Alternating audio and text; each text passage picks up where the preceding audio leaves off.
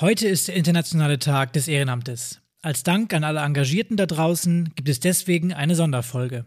Und natürlich dreht sich auch diese Folge um das Thema Ehrenamt. Wir möchten dir drei Möglichkeiten aufzeigen, wie du in deinem Verein schnell und effektiv Wertschätzung für deine Engagierten zeigen kannst. Dranbleiben lohnt sich.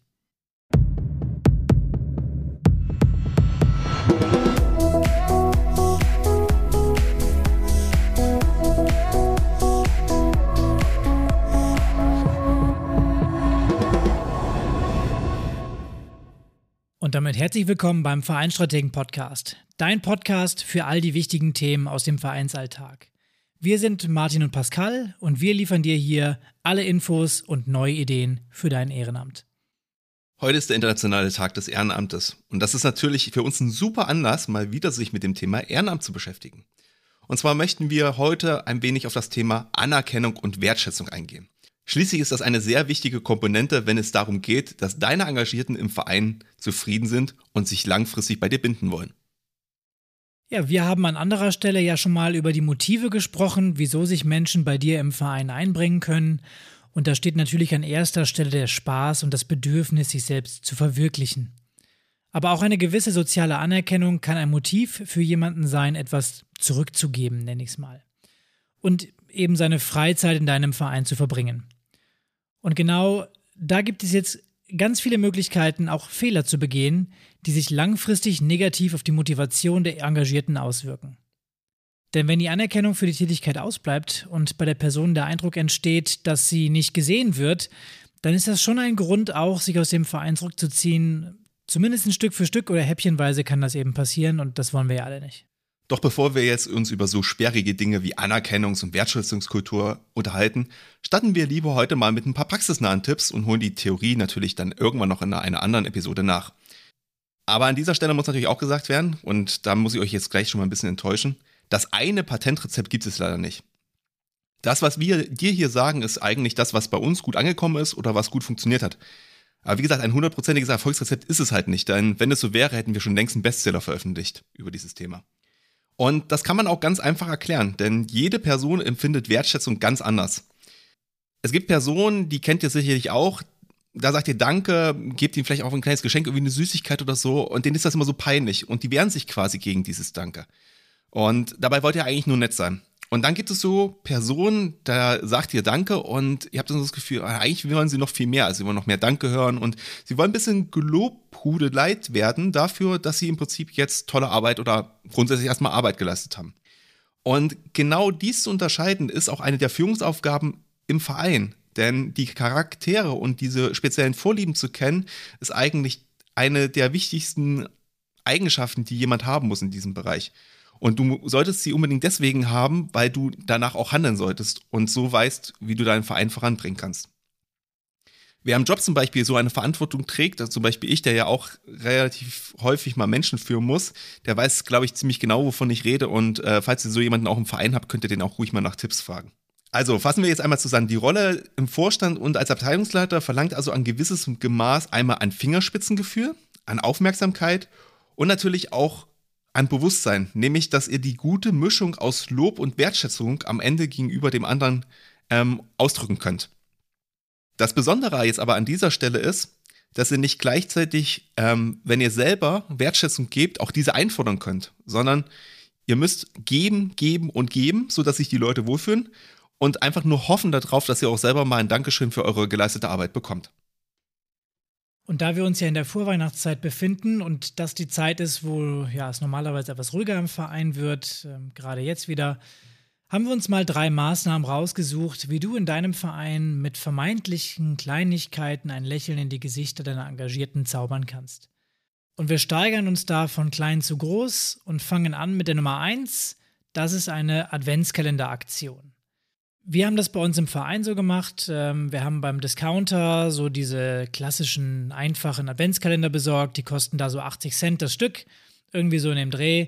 Also relativ günstig das Ganze auch. Und ähm, wir haben die dann äh, mit einem Edding beschriftet. Ähm, auf der Plastikfolie, die da so drauf ist, äh, haben wir draufgeschrieben, sowas wie Danke, dass du uns unterstützt. Äh, wir wünschen dir eine schöne Weihnachtszeit.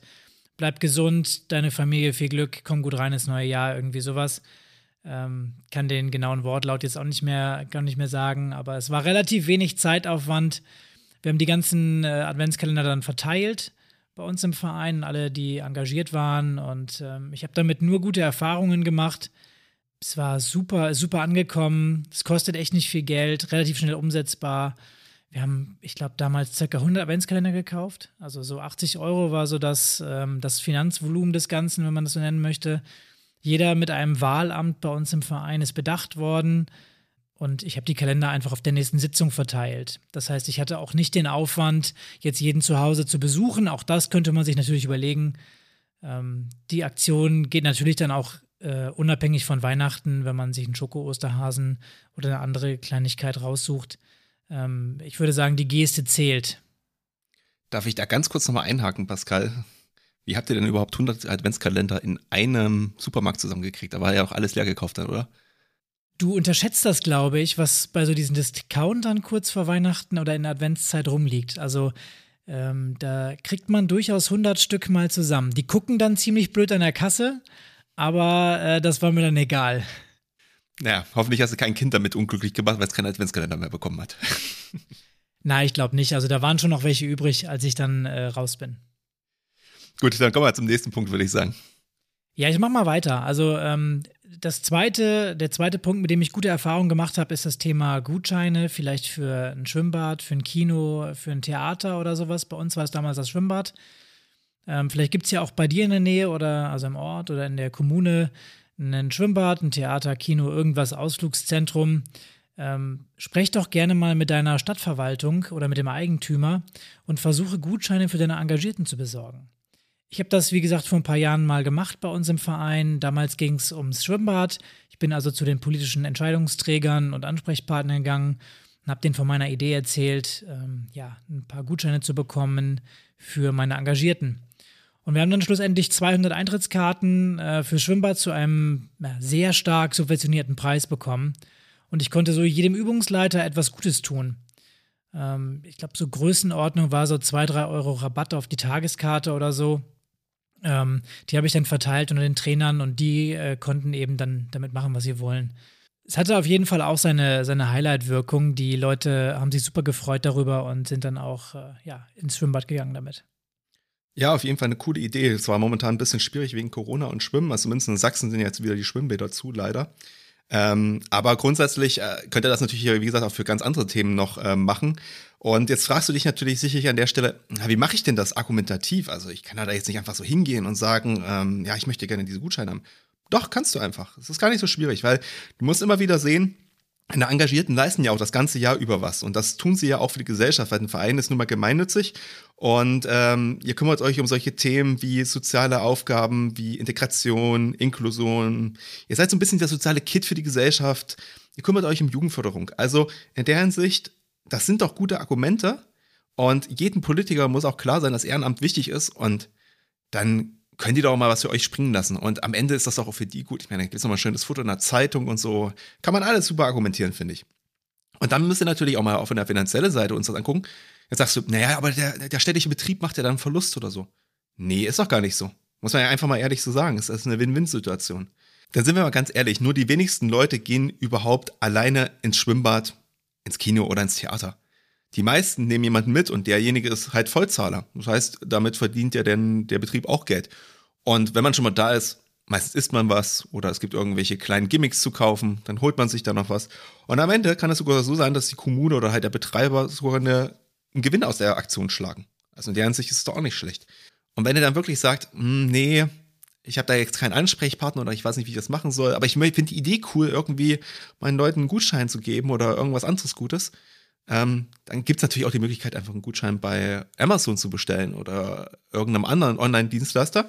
Aber da macht euch dann auch nochmal Gedanken, bevor ihr das macht, weil vielleicht habt ihr auch Sponsoren oder Partner in der äh, Nähe, die ebenfalls interessant sind für eine Gutscheinaktion bei euren Mitgliedern. Zum Beispiel, wenn ihr jetzt einen Laufladen habt und ihr wisst, ihr habt eine Laufabteilung oder ähm, es gibt, also, gibt Abteilungen, die müssen regelmäßig joggen gehen, dann wird es ja vielleicht auch Sinn machen zu sagen, ey, es gibt halt einen coolen Gutschein, der vielleicht ein bisschen rabattiert ist im Laufladen nebenan und der hat dann definitiv Umsätze.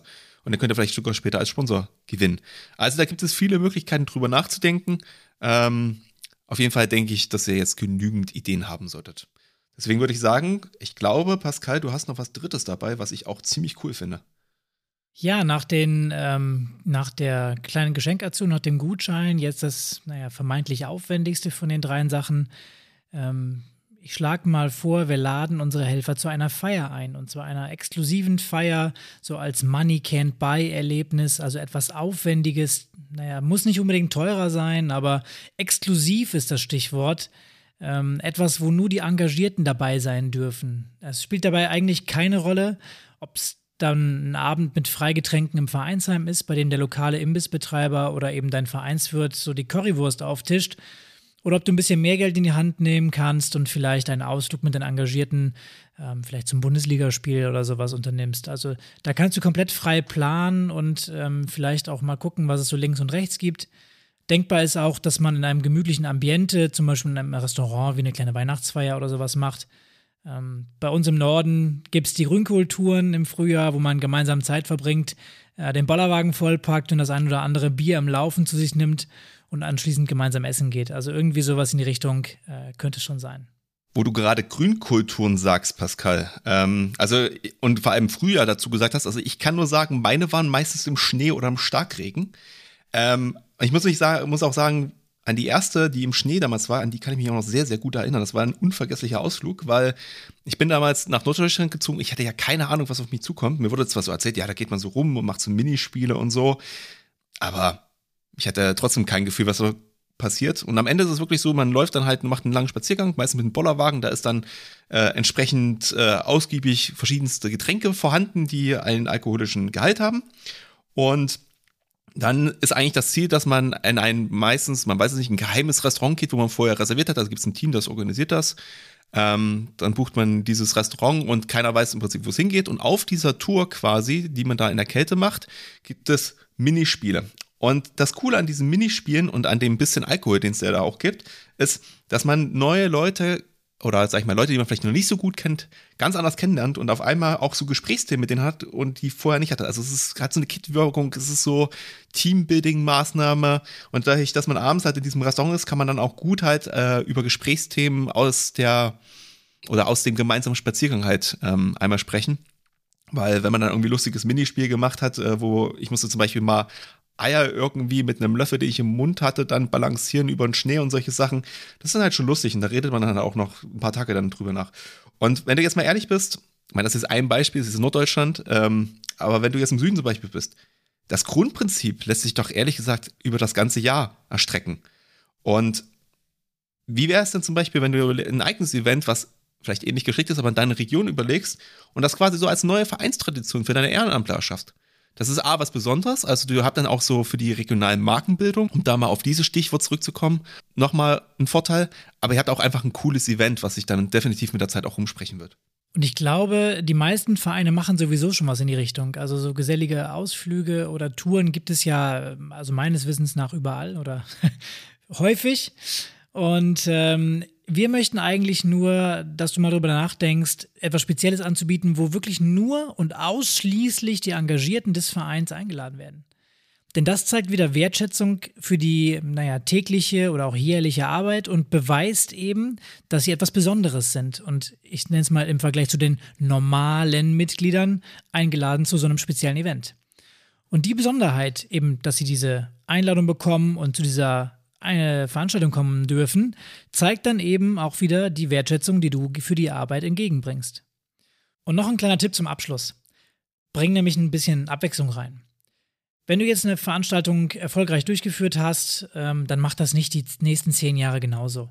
Das sehen wir leider häufig und ist auch selbstverständlich die einfachste Variante. Du hast das schließlich gemacht, es hat funktioniert, alles gut.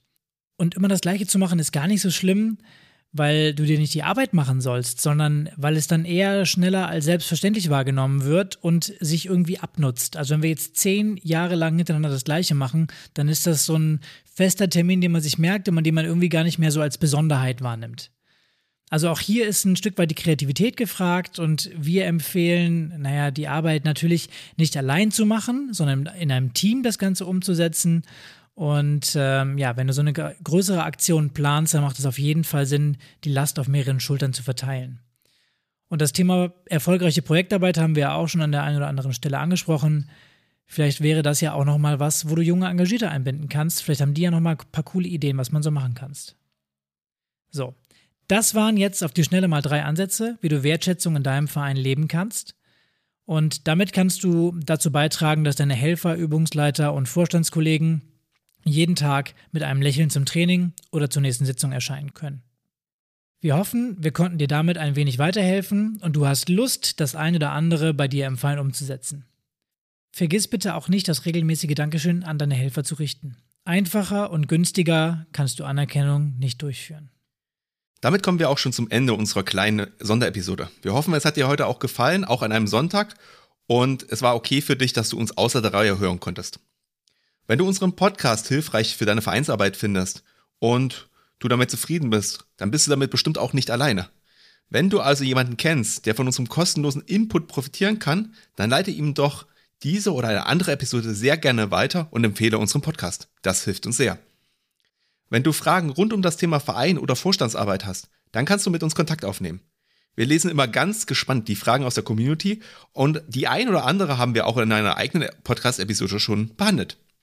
Wenn dir also eine Frage auf der Zunge liegt, dann schreibe uns gerne über Facebook oder Instagram eine kurze Nachricht oder schicke uns eine E-Mail an info@vereinsstrategen.de. Die Links zu unseren Profilen findest du natürlich auch in unseren Shownotes. Ja, und da das Jahr sich ja tatsächlich schon wieder dem Ende zuneigt, überlegen wir auch schon fleißig, was wir dir im neuen Jahr alles über unseren Podcast anbieten wollen und wie es hier weitergeht. Und ohne schon zu viel zu verraten, kann ich sagen, dass wir das ein oder andere ja planen und ein paar coole Ideen im Petto haben. Du darfst also gespannt sein. Und das war so ein bisschen der Cliffhanger zum Schluss. Vielleicht verraten wir ja schon etwas in unserer Silvester-Episode. In dem Sinne verabschieden wir uns für heute. Bleib engagiert und bis zum nächsten Mal.